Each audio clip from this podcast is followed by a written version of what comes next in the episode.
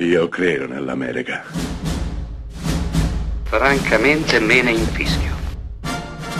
Io sono tuo padre.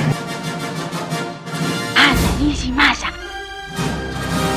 Rimetta a posto la candela. Rosa bella.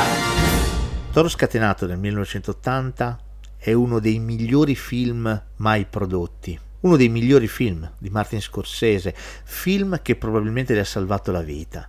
Sì, perché Toro Scatenato arriva in un momento di profonda crisi per il regista italo-americano. E proprio questo script, questa sceneggiatura che farà interpretare all'amico di sempre, compare e sodale di tante avventure, Robert De Niro, gli salverà la vita, sì perché troverà nuova passione, nuova linfa nel dirigere film, nel raccontare storie.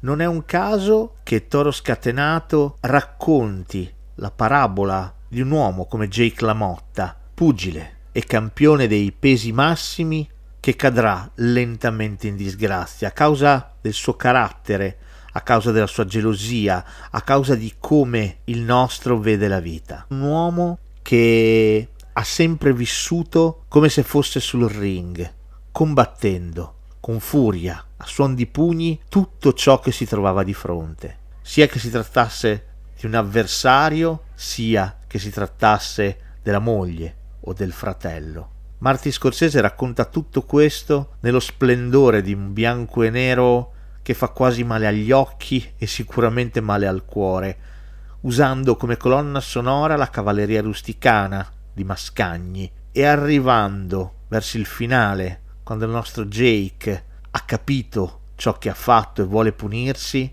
a mettere in scena una delle sequenze più allucinanti che si siano mai viste. Robert De Niro, Jake LaMotta che si fa massacrare sul ring dal pugile avversario.